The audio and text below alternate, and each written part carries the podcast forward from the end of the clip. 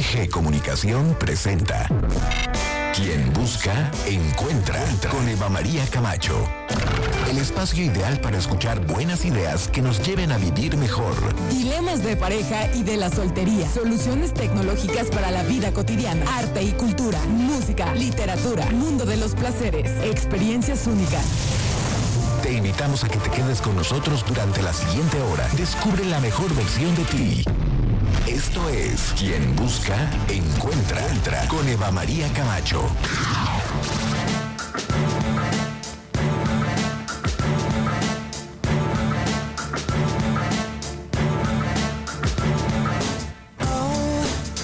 It seemed forever stopped today. All the lonely hearts in London caught a plane and flew away.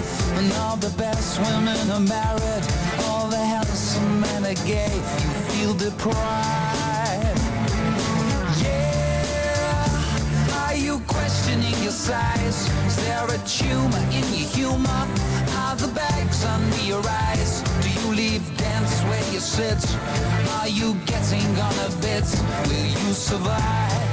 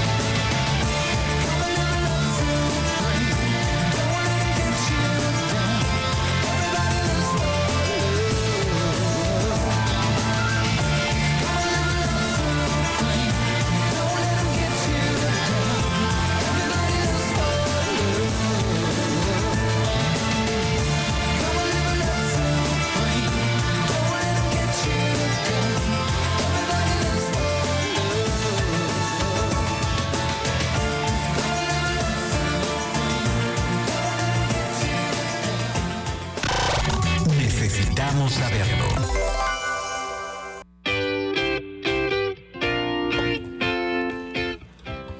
Buenos días, me da muchísimo gusto saludarles. Esto se llama Quien Busca Encuentra, su revista informativa. Y Robbie Williams está en nuestro eje musical en esta jornada. Muchísimas gracias por estar en conexión, por estar en sintonía aquí en Más FM 99.3. Y vámonos a las conversaciones pertinentes. Esta mañana tenemos ya la línea telefónica al maestro Alvin López Retana, maestro en Ciencias Sociales por la Flaxo México. Él ya ha estado en este programa varias veces y el día de hoy lo que le queremos pedir es que nos ayude a tener un panorama mucho más amplio con respecto a las infancias en este país, cómo estamos en materia de educación para ellas y ellos, en materia de inclusión, porque bueno, ya viene el 30 de abril, la fecha en la que les celebramos. Querido maestro Alvin, qué gusto tenerte con nosotros, muchísimas gracias por aceptar esta conversación. ¿Cómo estás? Hola, buenos días. Encantado de estar aquí como siempre y muchas gracias a ti y saludos a toda tu audiencia. Muchas gracias a ti. Maestro Alvin López Retana, ¿cómo estamos con respecto, por supuesto desde tu percepción y desde los estudios que realizas, respecto a los derechos de las niñas y los niños en México? ¿Qué tanto a nivel federal y por supuesto a nivel estructural se está haciendo todo lo posible para que estos derechos realmente puedan ser parte de la vida cotidiana de estos menores?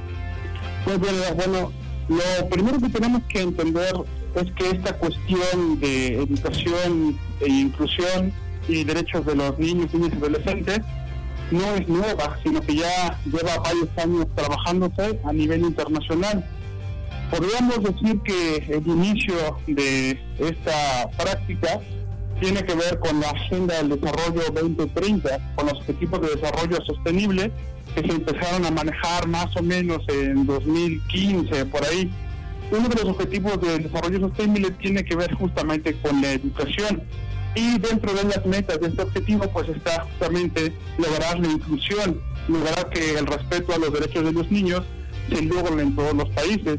Para eso, pues la ONU y la UNESCO han instado a los diferentes países a que modifiquen su reglamentación interna, sus leyes generales de educación, para que incluyan en ella pues cláusulas o reglamentos que estén dirigidos hacia la protección de los niños.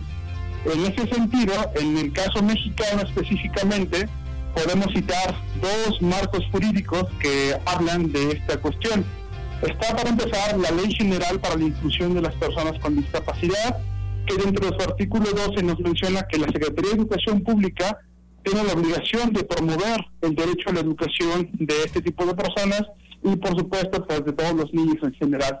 Por otro lado, tenemos también a la Ley General de Educación, que en su artículo 41 pues hace una distinción entre lo que es la educación inclusiva y la educación especial. La primera se refiere pues a todas aquellas personas que tienen alguna capacidad especial, una capacidad diferente. Mientras que la educación especial pues se refiere a las personas que tienen una actitud sobresaliente. En ese sentido entonces pues está la reglamentación, están las normas pero la realidad es que según estudios recientes del 2020, pues estamos todavía un poco atrasados en comparación con los otros países de la OCDE. Así es. Y yo quiero preguntarte también en este sentido, ¿qué tanto se ha abierto ya nuestro país y las diferentes instituciones a escuchar las voces de las niñas y de los niños. Tenemos estos ejercicios que se llevan a cabo en recintos legislativos, pero de repente parece que siguen siendo de ornato, porque no vemos que haya verdaderas modificaciones y donde los legisladores realmente estén escuchándolas y los legisladores estén realmente escuchando a las infancias, para entonces presentar propuestas que realmente tengan que ver con ellas y con ellos. ¿Qué opinas de estos, de estos ejercicios en particular, maestro? Pues me parecen muy buenos ejercicios porque efectivamente uno de los virajes dentro de la pedagogía actual es la enseñanza centrada en el estudiante, centrada en el niño, es decir, no significa que el maestro haya perdido preponderancia o autoridad, sino que ahora la cuestión pues es que se le dé, como mencionas, voz a los niños y niñas. En ese sentido, prácticas como el Parlamento de Niños o estos, estos foros que se hacen en la Cámara de Diputados para pues que los niños expresen sus necesidades son muy importantes, pero viene la cuestión otra vez. Como lo mencionas, pues son prácticas que tienen buenas intenciones, pero que lamentablemente no se reflejan en la realidad porque no son vinculantes, o sea, sirven para conocer la perspectiva de los niños, pero no pasa de ahí, no trasciende, o sea, estas, estas necesidades, estas voces de los niños y adolescentes no se han llevado a una legislación que verdaderamente pues mejore sus condiciones de aprendizaje en las escuelas. Claro. Y entonces nos vamos encontrando con estos momentos que tendrían que estarnos sirviendo a nivel nacional para reflexionar sobre las condiciones de niñas y niños en este país, que ya lo hemos comentado también en otro momento, Alvin, la gran diferencia y los grandes contrastes entre las niñas y los niños que viven en las ciudades y quienes viven en sectores rurales. Claro, claro, claro es bastante evidente que en ciudades como México, Guadalajara, Monterrey, que son pues, de alguna manera las más desarrolladas y las que también reciben más atención de las federaciones de estado, pues tienen unas condiciones que son de países de renta alta, pero si nos vamos a estados como Oaxaca, Guerrero, Chiapas, pues hay escuelas que están en condiciones lamentables. Si a eso le sumamos que en algunos de estos estados hay contextos violentos derivados del narcotráfico o del crimen organizado, pues la labor educativa se dificulta. Pero otra de las dificultades, incluso en estas ciudades desarrolladas que te menciono, es que no existe una reglamentación general para todas las escuelas. O sea, están los lineamientos que te mencioné hace un momento, pero no viene específicamente cómo es que los directores de la escuela o el personal educativo tienen que aplicarlos. Entonces, pues le toca a cada uno de ellos pues hacer lo que ellos piensen que es conveniente para que en sus escuelas pues se, lleve a cabo este, este respeto. Por ejemplo, he comentado, conversado con muchos compañeros maestros que me dicen que en sus escuelas pues hay niños que tienen algún tipo de trastorno psicológico, hay niños en silla de ruedas, hay incluso niños que tienen discapacidades mentales, pero pues que la única manera que tienen para tratar con ellos pues es lo que su director les diga porque no hay, te repito, una reglamentación de estrategias que orienta a los profesores sobre cómo actuar en ese sentido. Y lo mismo sucede con los derechos, o sea, la reglamentación ahí está, pero le hace mucha falta a los profesores, que son los que trabajan directamente con los niños, pues capacitación para que conozcan y sobre todo sepan qué hacer ante estos casos. Bien, otros derechos que deberíamos estar vigilando también, maestro Alvin López Retana, estoy conversando con el maestro Alvin López Retana, maestro en Ciencias Sociales por Reflaxo México, es eh, lo referente a las niñas, los niños y adolescentes migrantes. Ya hemos conversado contigo incluso esta crisis de migración tan difícil, tan compleja que está viviendo nuestro país, porque siempre creo que hemos estado en un estado crítico, porque no vemos que realmente haya dinámicas efectivas para tratar los flujos migrantes, ¿no? Más bien estamos viendo cómo es que el gobierno federal está al pendiente y a la expectativa de lo que van dictando los Estados Unidos y encontramos ya usos y costumbres que más bien tienen que ver con los del vecino país del norte en lo que refiere a migración, pero las niñas, los niños y los adolescentes, cada vez nos encontramos con más población de estas edades también cruzando nuestro país, viniendo de Centro y Sudamérica.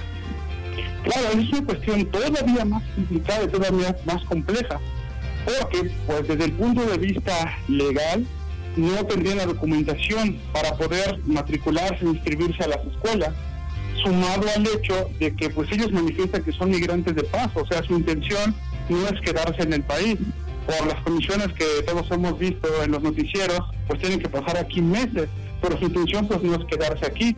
Eso dificulta entonces que puedan enlistarse en alguna de las escuelas, porque como te menciono, no tienen documentos. Y segundo, pues están a la deriva prácticamente. Una de las estrategias que podrían utilizarse pues sería el otorgamiento de visas humanitarias, pero eso pues es una cuestión que lleva mucho tiempo, mucha burocracia y no, no solucionaría realmente el problema, dado, te repito, la condición legal de, de estas personas.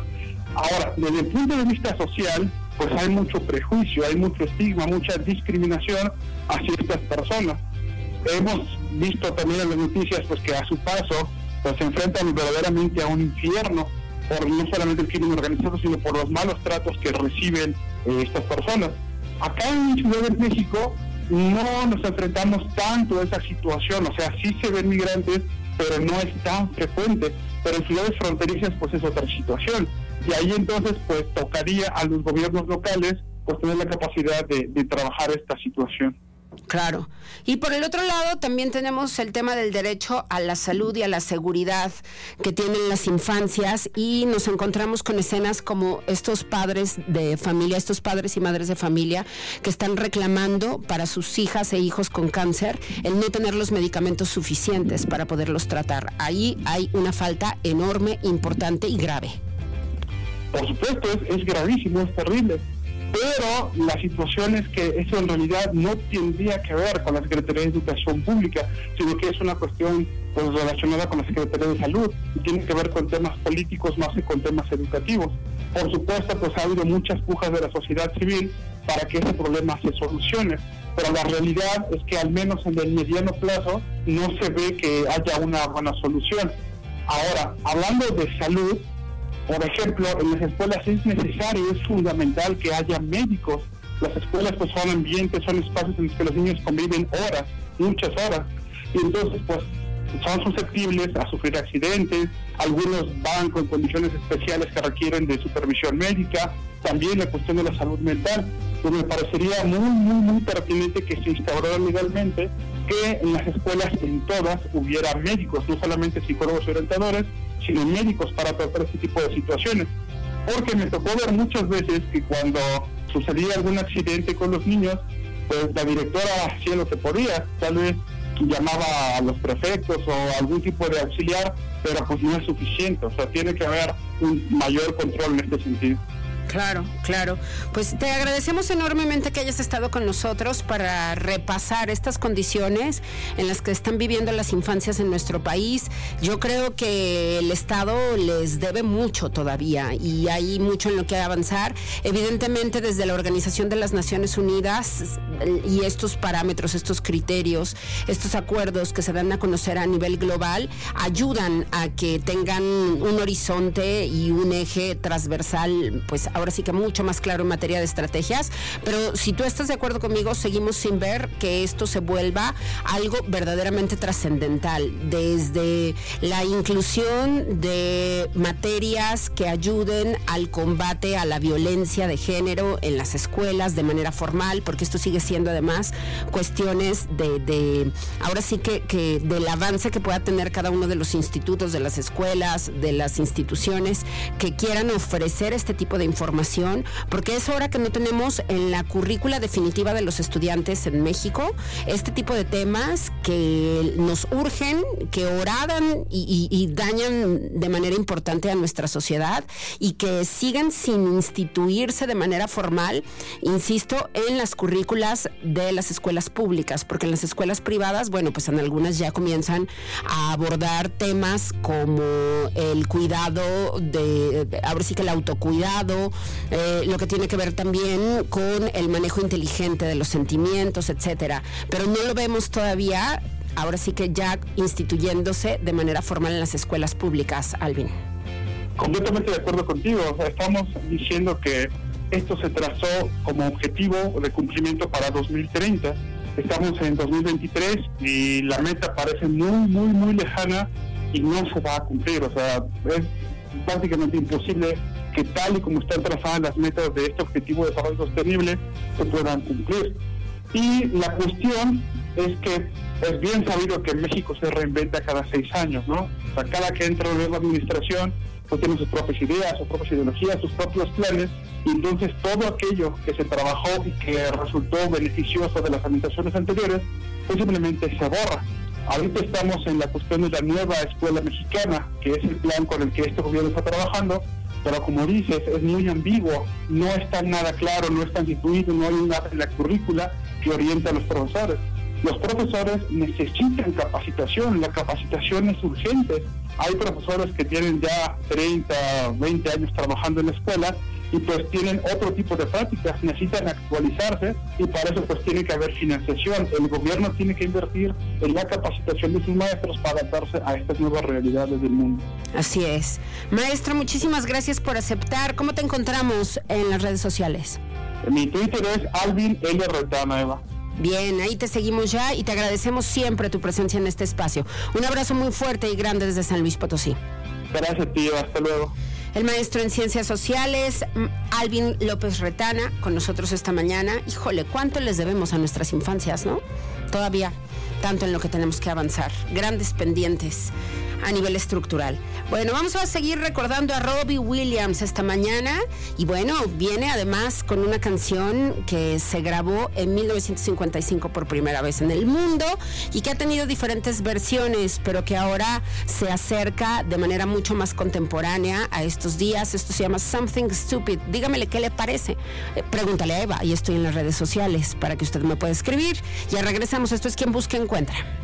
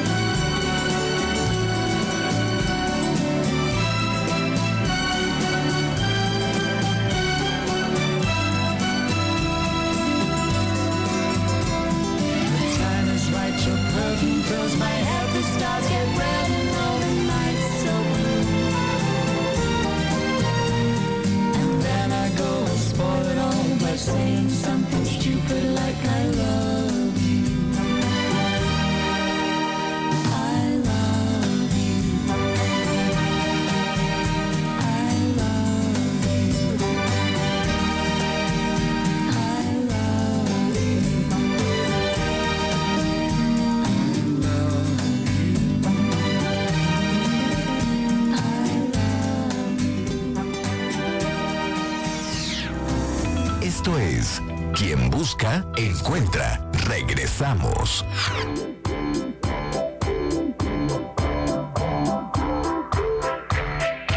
Me with the floor show, kicking with your torso. Boys getting high and the girls even more so. Wave your hands if you're not with a man. Can I kick it?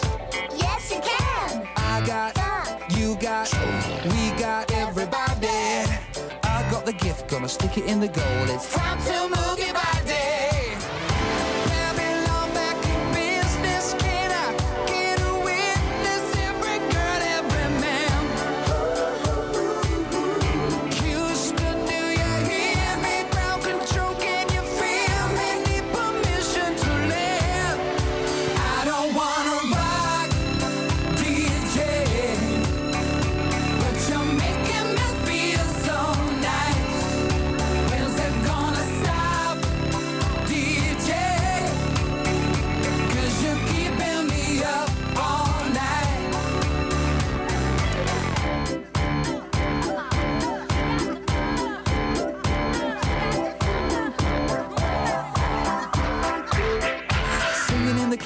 music for your masses. Give no head, no backstage passes. Have a proper giggle, I'll be quite polite. But when I rock the mic, I rock the mic. You got no love, then you're with the wrong man. It's time to move your body.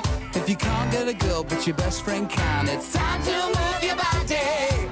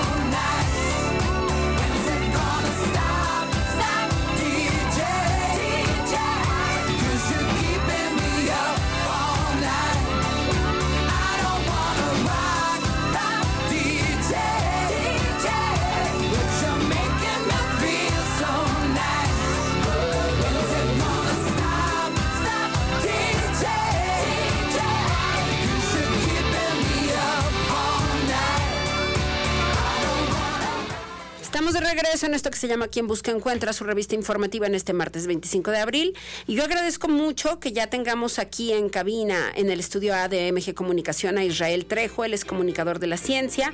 Y vamos a hablar acerca de las actividades científicas para este Día de las Infancias, que es el día 30 de abril. Y también, porque es que es tan importante que las niñas y los niños comprendan cada vez más de ciencia. Sabemos que tenemos un gobierno, o tenemos muchos gobiernos, que cada vez le dan menos presupuesto a la ciencia.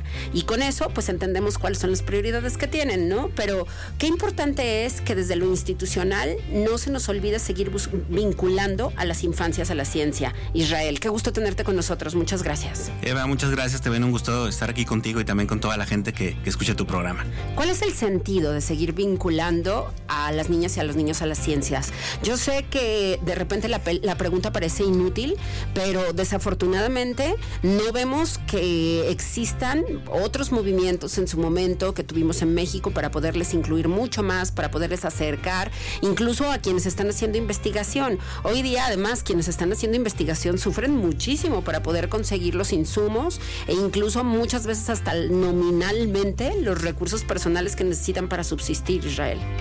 Pues es una, una gran pregunta, creo que yo, para, para iniciar. De entrada, respondiendo al tema de la niñez y por qué vincularla a los temas científicos. Eh, sabemos que los niños y las niñas desde muy temprana edad tienen una curiosidad natural por conocer cómo funciona el mundo, ¿no? Sí, sí, sí. Entonces, una buena manera precisamente de, de- de acercarlos esto a través de explicaciones científicas eh, sencillas, ¿no? Divertidas, entretenidas, que incluso hasta con cosas que puedan tener en su casa, Claro. puedan entender algunos principios científicos, ¿no? Y no, eh, digamos, eh, seguir manteniendo como esta tendencia de, de- de pensar que la- las infancias son, eh, pueden comprender poco o no están interesadas. Ellos tienen una curiosidad natural por Sí, saber desde sí. que preguntan eh, por qué el cielo a veces se ve rojo, ¿no? O por qué vemos colores, ese tipo de cosas, de, de poderles inculcar desde, Sí. desde niños que hay una serie de factores eh, científicos que nos pueden dar explicación por qué funciona el mundo. Claro, me acuerdo de las niñas y los niños preguntando sobre las vacunas cuando Claro. la pandemia, ¿no? A ver, pero ¿por qué las vacunas? ¿Y por qué me tienen que vacunar? ¿Y de qué depende? Entonces, son preguntas naturales que están surgiendo además conforme a la coyuntura, lo que nos está pasando. Claro, y además creo que, que ahí hay como una, una mala fama precedida a todo lo que tiene que ver con lo científico. eh, eh, o sea, los mexicanos tenemos una cultura científica, creo que bastante, que nos queda de ver bastante, ¿no? Eh, y pensamos que todo lo que tiene que ver con ciencia, con física, con matemáticas, con biología, eh, Es Es aburrido porque aburrido. tal vez en la escuela Ujú. nos lo plantearon de una manera poco entretenida, ¿no? Yo creo que adultocéntrica muchas veces, ¿no? Exactamente. Entonces la divulgación lo que intenta es precisamente, eh, sin ser un sustituto de la educación, porque somos Sí. dos ámbitos completamente distintos, eh, la divulgación lo que intenta precisamente es acercar eh, o despertar de nuevo esta curiosidad a los niños y a los adolescentes sobre los temas científicos, pero a través de actividades recreativas, a través de talleres, a través de juegos, este, en fin, a través de experiencias más vivenciales como la realidad virtual, la realidad aumentada, en fin. O sea, eh, hay como un gran esfuerzo desde la divulgación eh, por entender que, que ese conocimiento se puede transmitir también de otras maneras, no solo, digamos, desde los esquemas educativos, ¿no? Sí, claro. Y entonces es muy importante también que las instituciones sigan con aquellos días de la ciencia, días del experimento. ¿Te acuerdas que antes tenían mucha más divulgación en este sentido? Yo, bueno, yo, mi experiencia como madre de familia, cada vez lo veo menos, ¿eh? Sí, eh, eh, había antes un poco más de, de- no, no yo diría de interés, sino también las cuestiones presupuestales a veces de las instituciones Sí. se van modificando de, de- de un periodo a otro, ¿no? Eh, antes, vamos a decirlo de esta manera, afortunadamente había mucho más presupuesto para organizar actividades científicas, ¿no? Eh, entonces se hacían estas semanas nacionales de ciencia y tecnología, por ejemplo, en el Zócalo, y que alguna vez este, empezaron a hacerlo de manera itinerante. A San Luis Potosí le tocó ser sede en 2017, eh, eh, allá en el centro de convenciones de, una semana nacional del CONACID, donde se rompió un récord de asistencia de 17 mil personas fueron a este evento donde hubo tanto instituciones a nivel nacional, museos a nivel nacional, eh, exponiendo temas. En ese tiempo el tema central fue el agua. Sí. Entonces este, hubo mucha asistencia y había como este interés por generar este tipo de, de- de eventos más recreativos, ¿no? Ahora pues eh, los presupuestos han disminuido un poco, pero no así como el interés, porque creo que a, a- a nivel interno se han hecho también otras eh, modificaciones que también son sustanciales y muy importantes. Por ejemplo, eh, el CONACID ahora le exige a sus investigadores o a los estudiantes de maestrías que reciben una beca del CONACID Sí. que tengan que entregar al final de sus posgrados un reporte de actividades de apropiación social del conocimiento. Sí. Es decir, que todo lo que ellos adquieren de conocimiento a través de las becas o de la investigación que hacen, de, algún manera, de alguna manera tienen que retribuírselo a la sociedad, ¿no? Entonces, eh, ¿qué pasa aquí? Que la divulgación de la ciencia es uno de los caminos o uno de los medios por los cuales se le puede retribuir ese conocimiento a la gente. Y esto de las grandes ferias de ciencia estaba muy bien, eh, pero también en cierto modo eran también eventos muy centralizados. Se hacían en el Zócalo de la Ciudad de México. Así es. Entonces, pues iba la gente de la Ciudad de México que estaba interesada en la ciencia, que le quedaba cerca el centro histórico y asistía, que de todos modos eran muy buenas asistencias. Pero esto que te acabo de mencionar, lo que, lo que busca también es que se hagan esfuerzos más enfocados, por ejemplo, en pequeñas comunidades, en pequeñas escuelas, Claro. en algunos grupos vulnerables, de hacer actividades de divulgación específicamente para este tipo de grupos. Entonces cambia un poquito la lógica como de esta gran parafernalia y este gran show de los sí, eventos de de hacerlo ciencia. masivo. Ajá, hacer algo, hacer esfuerzos como más pequeños, pero más enfocados como, como a ciertos grupos, ¿no? Claro, por ejemplo, no tenemos hoy día en México un programa de radio o de televisión que sea de ciencia, de difusión de la ciencia y la tecnología para niñas y niños. O sea, hay, varios esfuerzos tal vez en, en radiodifusoras públicas. Eh, Radio UNAM evidentemente es un, es un, eh, un gran ejemplo de, de- de cómo se hacen programas de divulgación científica, pero así digamos en concesionarias Pero pa- abiertas. y para las infancias específicamente. Sí, es que es, eh, es complicado. Sí, no, eh, evidentemente no tenemos un rato que no, no se hace un esfuerzo coordinado, digamos, a nivel nacional. Y si hay otros países, por ejemplo, en el caso de Chile, en el caso de Holanda, en el caso de China, que hay incluso noticieros para niñas y niños. Claro, no, digo, voy a poner aquí un ejemplo que tal vez eh, brinque un poco de lo que estamos hablando hoy, pero 31 minutos Claro. eh, tiene eh, presupuesto gubernamental, por ejemplo, ¿no? Es un, es un programa que lejos de todo lo absurdo y divertido que, eh, que, que es, eh, tiene un trasfondo muy serio que es eh, abogar por los derechos de las infancias en Claro, Chile. claro. Entonces, este, este es un gran ejemplo de cómo se pueden transmitir mensajes eh, importantes con mucho trasfondo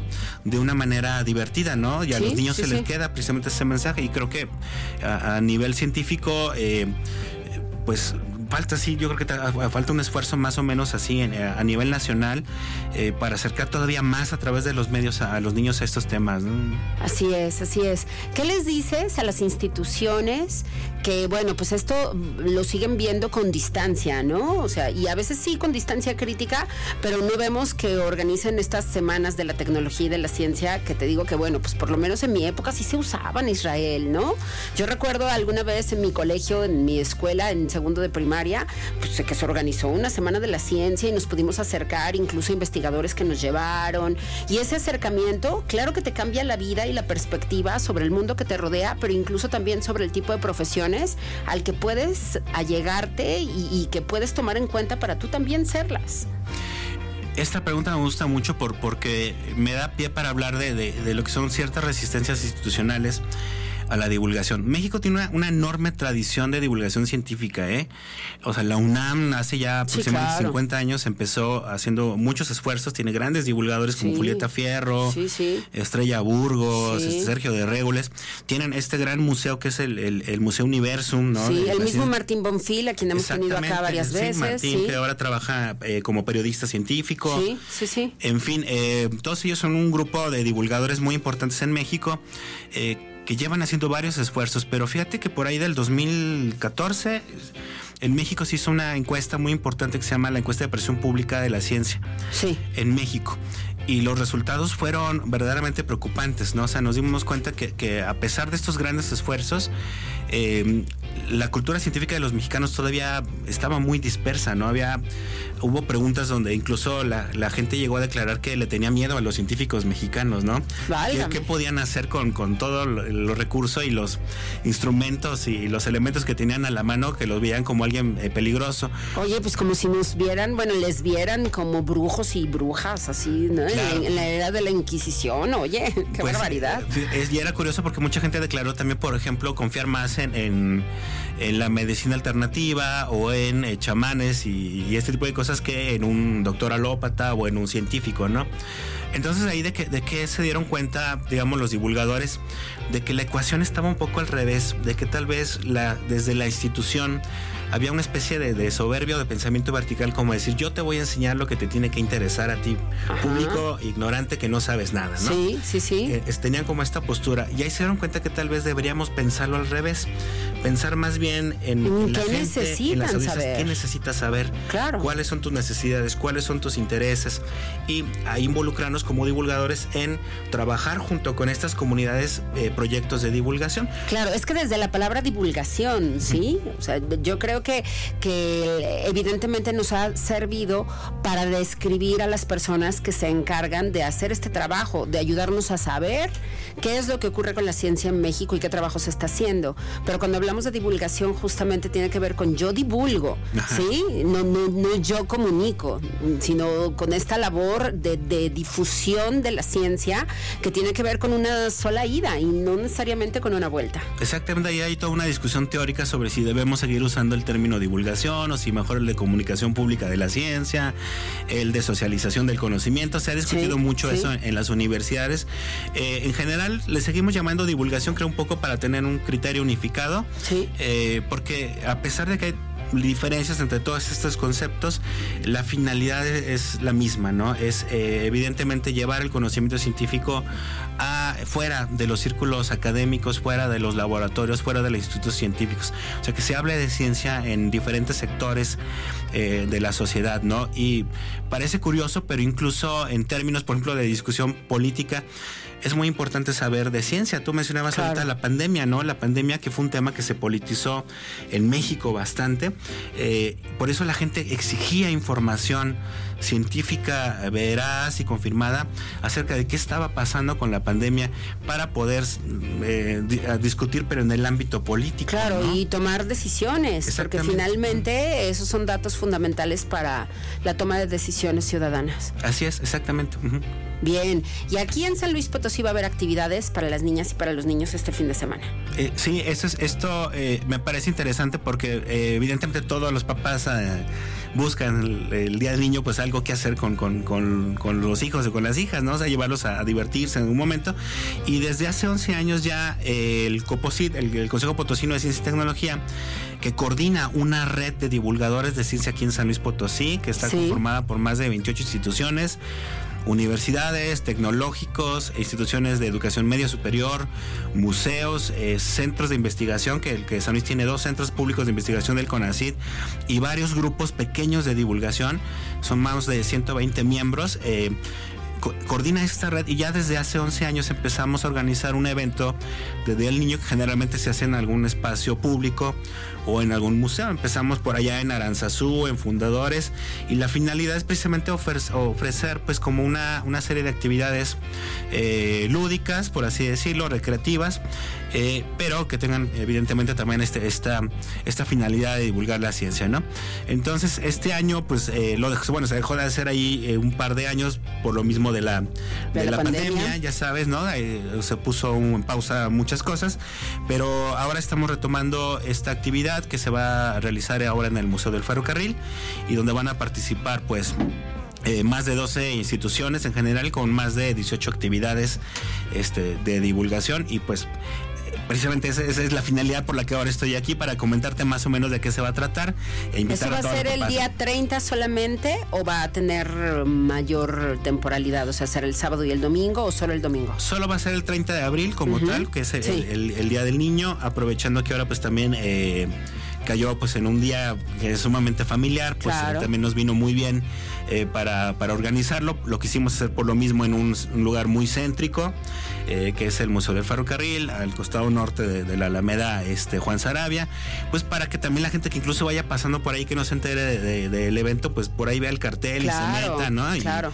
Y se metan por ahí a, hacer las actividades, pero sí, en este caso, siempre es nada más el, día del niño, ¿no? Ya depende si es entre semana o fin de semana, y afortunadamente para nosotros ahora cayó en, en domingo, ¿no? Domingo, bien. ¿Qué vamos a tener entonces en este programa, estas actividades científicas para este Día de la Niña y del Niño?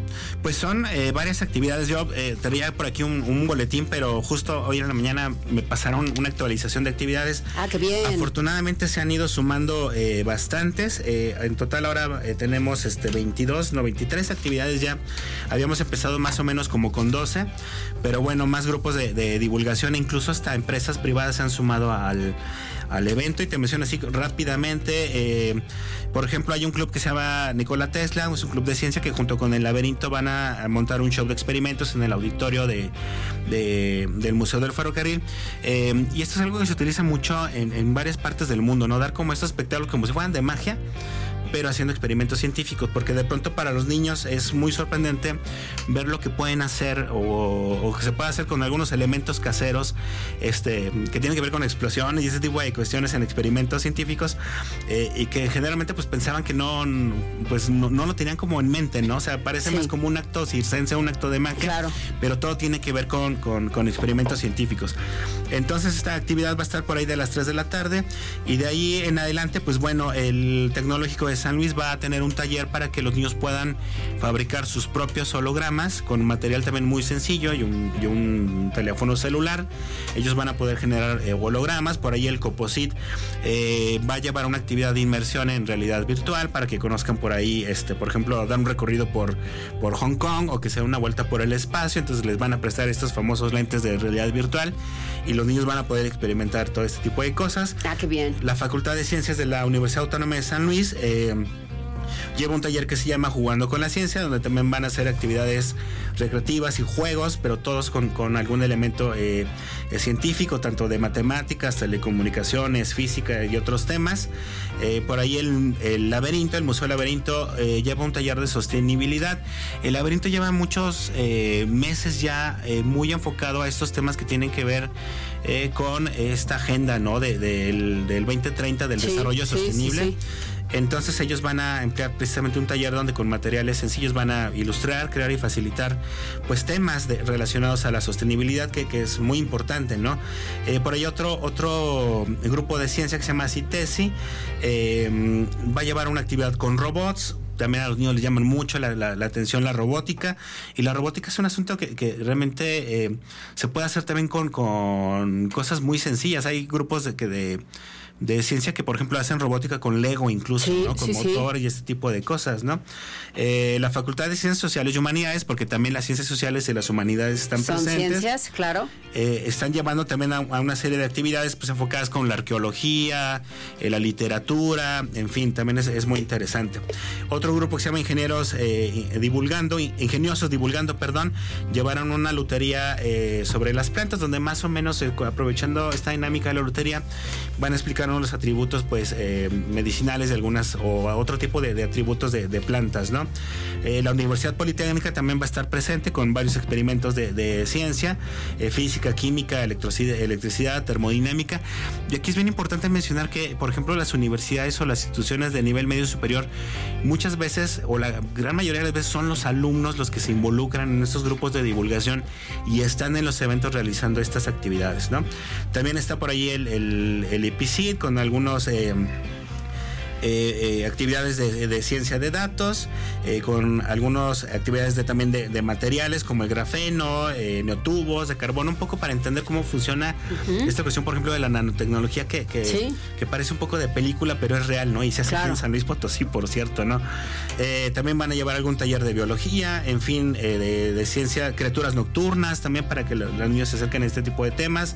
El laberinto va a llevar otro de sellado botánico, por ahí el epicid otro de- otro taller que se llama Engañando al Cerebro, eh, donde se realizarán diferentes juegos para que el cerebro, ver cómo el cerebro es susceptible a ser engañado, ya sabes. El, tecnológico de Ébano, bueno, este va a ser allá en, ciudad, en, en Ébano precisamente, pero también va a participar a la distancia con un rally también de, armado de robots. Eh, por ahí el, el colectivo potosino de divulgación de nanotecnología, evidentemente va a llevar un, un taller sobre nanociencia. Otro grupo que se llama Axio. eh, pues, un- una actividad sobre lenguaje de señas, en fin, como te puedes dar cuenta, son eh, demasiados eh, temas y, y, digamos ramas de la ciencia que están incluidas, eh, como también eh, cuidado del agua, hidrocohetes, cuentacuentos, química. En fin, ¿no? No, no, eh, no alcanzaríamos como a mencionarlos todos, pero también otro de robótica eh, que va a llevar por ahí la, el- la- la autónoma, pero de la región sur huasteca. El EPICID junto contra la autónoma llevan otro eh, de transformación de, de agua a su estado sólido. Y por ejemplo, por ahí se nos une una empresa privada, Cummins también vaya, va a llevar un, un taller sobre robótica. Entonces, eh, son 23 actividades que van a estar por ahí instaladas Muy en- bien. en el- la sala de espera de los andenes del Museo del, del Ferrocarril. Perfecto. Evidentemente, yo creo que ahí los niños se pueden meter y, lo interesante de, de siempre los, de los eventos de divulgación es que pueden tocar, pueden jugar, pueden construir. Entonces, seguramente ahí se van a pasar un buen, un buen, buen rato eh, haciendo todas estas actividades, ¿no? Bien, Israel, pues muchísimas gracias por tu visita, gracias por esta conversación y por esta invitación que nos haces. El Museo del Ferrocarril ahora sí que será la sede de este evento coordinado por el COPOSIT para que niñas y niños puedan acercarse a la ciencia, que es algo fundamental, oigan. Así que despabilémonos un poquito y el domingo allí encontrémonos. Israel, muchísimas gracias por la Gracias. visita. Nada más mencionar que el evento va a ser de las 11 de la mañana a las 4 de la tarde. Los niños hasta Perfecto. 12 años entran completamente gratis al museo. Sabemos que los museos tienen una cuota de recuperación. Ya, digamos, las personas de 12 años en adelante ya pagan Ya esta toca cuota. pago. Muy bien. Pero los niños entran completamente gratis. Perfecto, muchísimas gracias Israel Trejo, comunicador de la ciencia, con esta invitación, ya lo sabe, de 11 a 4 de la tarde en el Museo del Ferrocarril, niñas y niños tendrán su día, bueno, pues con todo este acercamiento científico que es sumamente necesario. Gracias Israel. Gracias, Diva. Vamos a hacer una pausa y regresamos. Esto es Quien Busca, Encuentra. Regresamos. Muchísimas gracias por haber estado con nosotras y nosotros aquí en Quien Busca Encuentra. Quédese, viene Karina a continuación. Viene, no, viene Kat Palacios. Ah, Karina, Karina viene temprano en el otro programa. Oigan, es que estos días sin cafeína, no saben cómo he sufrido. Cómo he sufrido, cómo ha sido difícil. Pero ya, se me acaban los días sin cafeína. Mañana volvemos al café. Y entonces la brillantez mental tendrá que regresar a mí también. Muchísimas gracias por haber estado acá. Yo le mando un abrazo enorme.